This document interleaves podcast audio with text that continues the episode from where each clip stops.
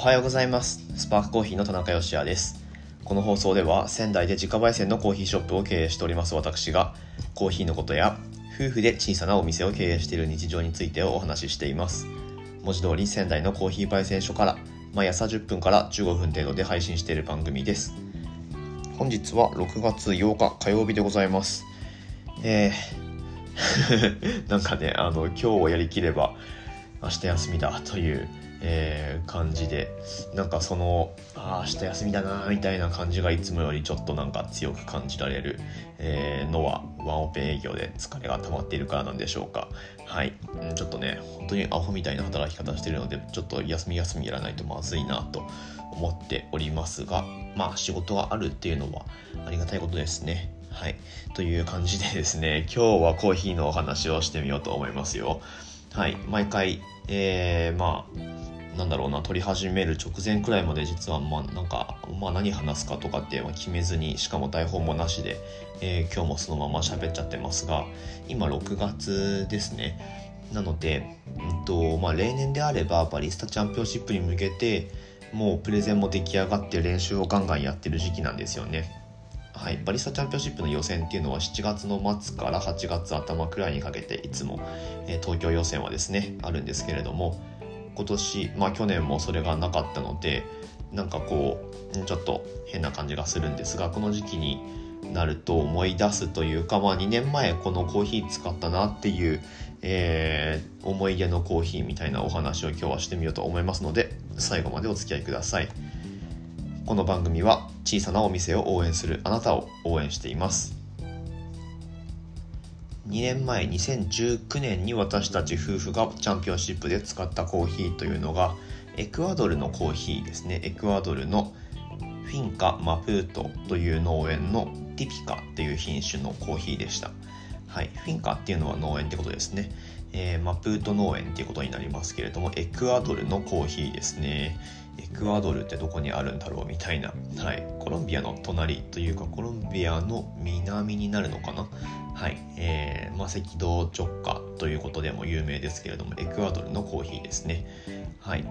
でこのコーヒー選んだ理由っていうのがね、まあ、もちろん美味しいからっていうのが一番大きな理由なんですけれども実はマプート農園うちで扱ったのって2016年7年くらいかな初めに扱ったのは。で当初うちの生飴取引先ではなかった、まあ、新たに、えー、開業してしばらく経ってから新たに取引先に、えー、加わった DCS さんっていう、えー、神戸のコーヒー関連会社があるんですけどももともと機械とか扱ってらっしゃった会社さんでで焙煎機をある時期から販売し始めたんですね TCS さんの方で。でそれに伴って、まあ、生豆の輸入も始められるということだったんですけれども、まあ、それが完全オリジナルではなくってカフェインポーツっていうアメリカのミネアポリスっていうところに、えー、拠点がある生豆インポーターですね。豆輸入会社さんっていうのがあるんですけれどもカフェインポーツという、はい、そこの日本代理店になるっていう形で生豆事業を DCS さんが始められるということでまあ言ったらカフェインポーツジャパンみたいな感じですね。はい。っていう形で始められたんですけれどもそのカフェインポーツが扱う生豆の、まあ、特徴というか、まあ、強みの一つとしてやっぱり中南米産のコーヒーっていうのがあるんですね。アメリカの生豆会社になりますので陸続きで調達ができる中南米のコーヒーっていうのはまあ産地に入り込みやすいっていうのもありますし、まあ、あとはロジスティクスの、えー、優位性っていうのもあるのでまあ、彼らはいいものを見つけるのがとてもうまいんですね。はい、で人間関係ももうずっと長年かけて構築してきてるのでカフェインポーツはあれ1970年代くらいからその事業をやってるんじゃないですかね。えー、違ったら申し訳ないですけどだいぶ前からやってるんですよ。そのスペシャルティーコーヒーのインポーターっていうの。はい、でっていうところでまあそのフィンカマプート自体は始まって農園始めたのは2000年代半ばだったと思うんですけれども。はい。えっ、とですねまあ比較的新しい農園でで農園主の方がですねヘンリー・ガイボーとエレーナ・ガイボーっていうガイボー夫妻という、えー、ご夫婦でやられている農園でしてもともと国境なき医師団というはいえっ、ー、とまあ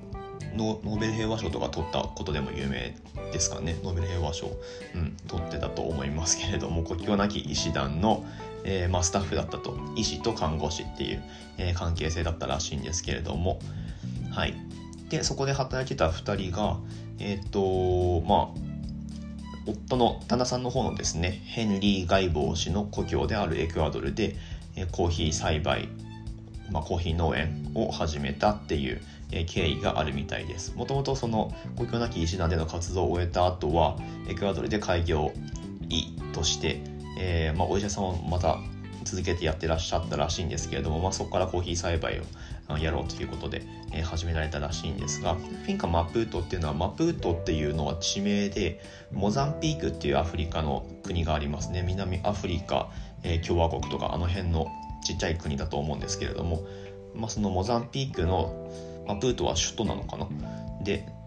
出会ったという、まあ、その出会いの地の名前を取ってフィンカ・マプートマプート農園っていう農園をあの始められたっていう、まあ、そういうロマンティックな出自があるんですけれども、はい。えーと、そこのコーヒーの、えー、ティピカですね。を私たちはチャンピオンシップで使ったんですけれども。そう、えー、話をちょっとうちのお店でカフェインポーツの取り扱い始めましたっていうところに戻しまして2016年か7年くらいに DCS さんからいろいろサンプルをもらってカッピングをするわけですね。で中南米産の豆とかいろいろ十何種類か20種類くらい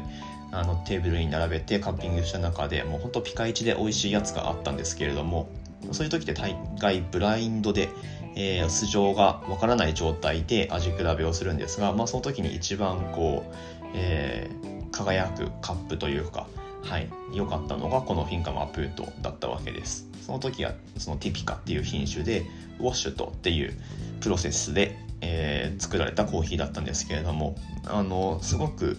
ボディのある、えー、味わいのコーヒーでもう質感がしっかりしてるんですね。で、まあ、そこに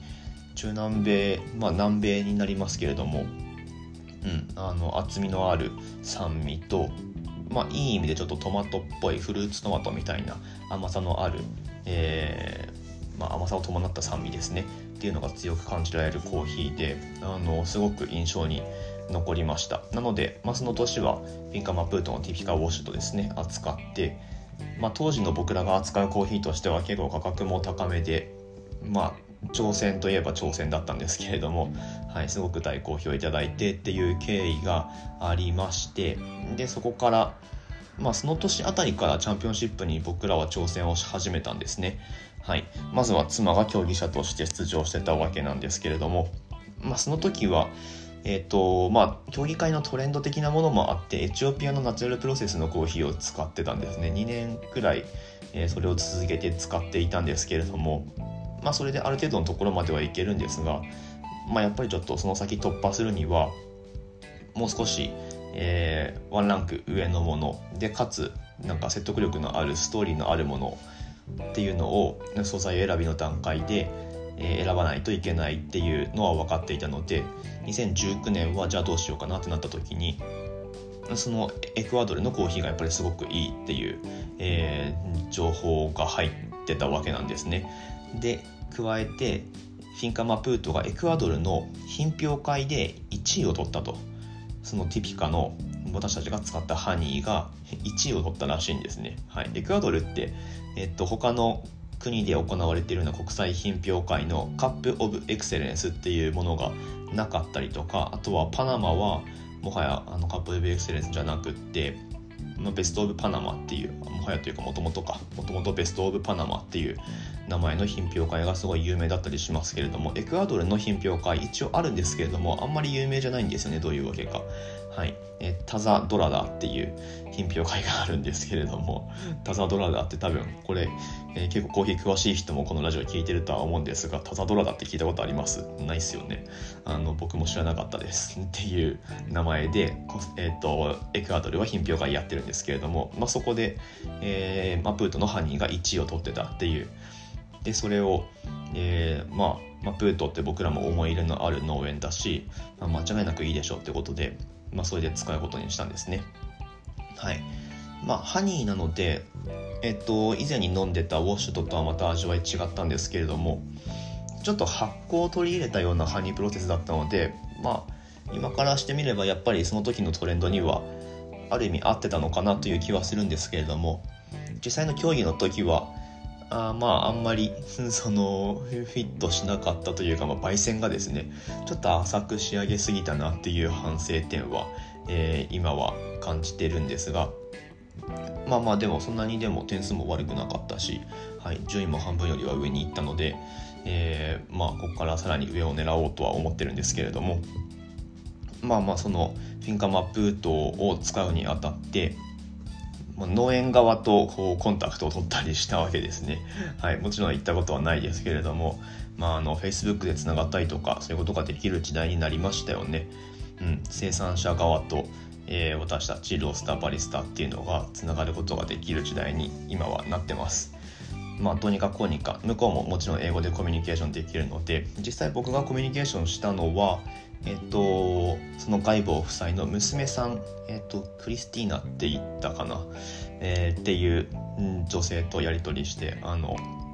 使わせてもらってます。めっちゃ美味しいです。ありがとう。みたいな あの感じで何回かやり取りしたりしたんですけれども。はい、えー、っていうのがあったりとか。まあまああの僕らが JBC その予選大会出る前にボストンであったその年の世界大会ですね WBC のところで、まあ、そういうところって生産者も集まったりするのでもしかすると会えるんじゃないかなと思って、えー、まあ、それで連絡取ったんですよね。あのボストンに来るのって言ったら。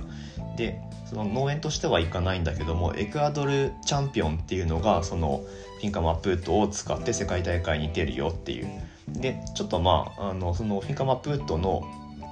関係者だったりもしてたみたいなんですよね。その、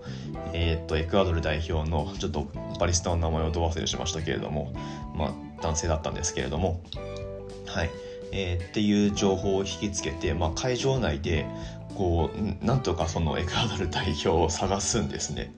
もう何万人っているので結構大変だったんですけどもああいたいたいたいたいたみたいな感じで見つけてあのこれこれこういうわけでクリスティーナって知ってるでしょあの僕ら日本から来て君と同じ豆使うんだけど今年の夏にみたいな話をしてあのおマジか。じゃあ僕が使ったこの豆持ってきなよ予選落ちしたけどみたいな あの感じで豆もらったりとかしたんですけどはい。うんね。まあ、実際彼がその世界大会で使ったフィンカマップウッドのコーヒーはちょっと焙煎が全然洗練されてなくて多分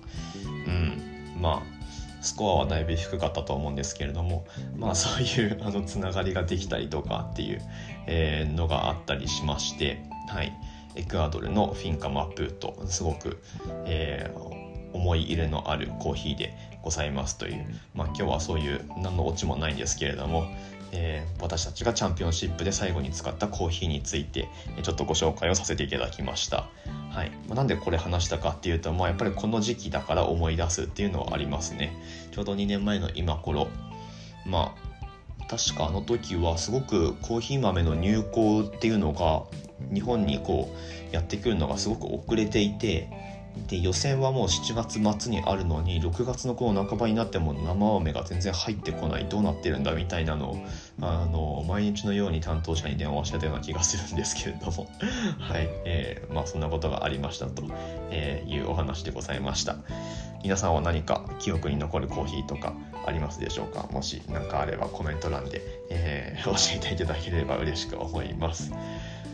はい。ということでここからはコメント返しのコーナーです。いただいたコメントにお返事をしていきましょうと思ったんですが、えっと、前回の放送とかにはまだコメントがついていないんですが、えっと、女の子生まれましたっていう放送にですね、新たにコメントをいただきました。サニーシティさんですね。ありがとうございます。ちょっとこの回コメントされてる方が多くて、あの全部にお返しすることができないんですけれども、はい、お名前のご紹介だけさせていただきます。いつもありがとうございます。サニーシティさんってあの実際うちのリアルなお客さんなので、はい、あのいつも聞いてくださってありがとうございます。ということで今日もここまで聞いてくださってありがとうございます。この番組はですね、スタンド FM というアプリで配信をしておりまして、まあ、メインでですね、配信をしております。各種ポッドキャストでも流してはいますけれども、まあ、コメントとかリアクションされる際は、スタンド FM のアプリダウンロードしていただいて、番組フォローしていただいた上で、いいねボタンとかコメントとかしていただけますと励みになりますので、ぜひよろしくお願いいたします。さてさて今日はですね火曜日妻が、えー、ようやく退院をする予定でございます。はい。あのー、5月の20日から入院してまして妻にとってはもうほんと長きにわたる入院生活という感じでようやくシャバに出られるぜみたいな感じ、えー、で昨日ね電話した時も話してましたけれども。まあその関係で今日はちょっと早めにお店、えー、閉めさせてもらって迎えに行ってくる予定でございます。こうちゃんはねあのまだちっちゃいのでしばらくしばらくまあでも早くて1週間くらいですかここから、えー、病院に残ってミルクを飲んで大きくなってっていうのが、えー、彼女の今の仕事になってるわけなんですが、はいえー、その間ですねまあこうちゃんに与えられたこの1週間の準備期間だというふうに捉えてですねうちの中の準備だったりとかあと妻もえー、まあ、こうちゃん来たら夜眠れなくなると思うので今のうちにしっかりこう睡眠をとったりしてですね、え、体力を蓄えてこれからに臨もうというふうに思っております。ということで、えー、今日一日、えー、素敵な一日をお過ごしください。明日の放送でまたお会いしましょう。美味しいコーヒーで一日が輝く Good Coffee Sparks Your Day スパークコーヒーの田中でした。